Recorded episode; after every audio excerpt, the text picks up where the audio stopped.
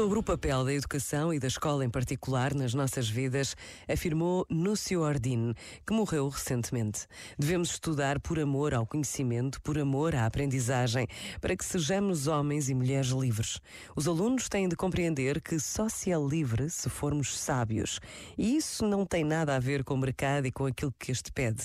E Ordine acrescentou a ideia do saber útil, de profissionalizar a escola, de olhar unicamente para o mercado, significa significa que perdemos totalmente a ideia da importância do conhecimento como experiência em si.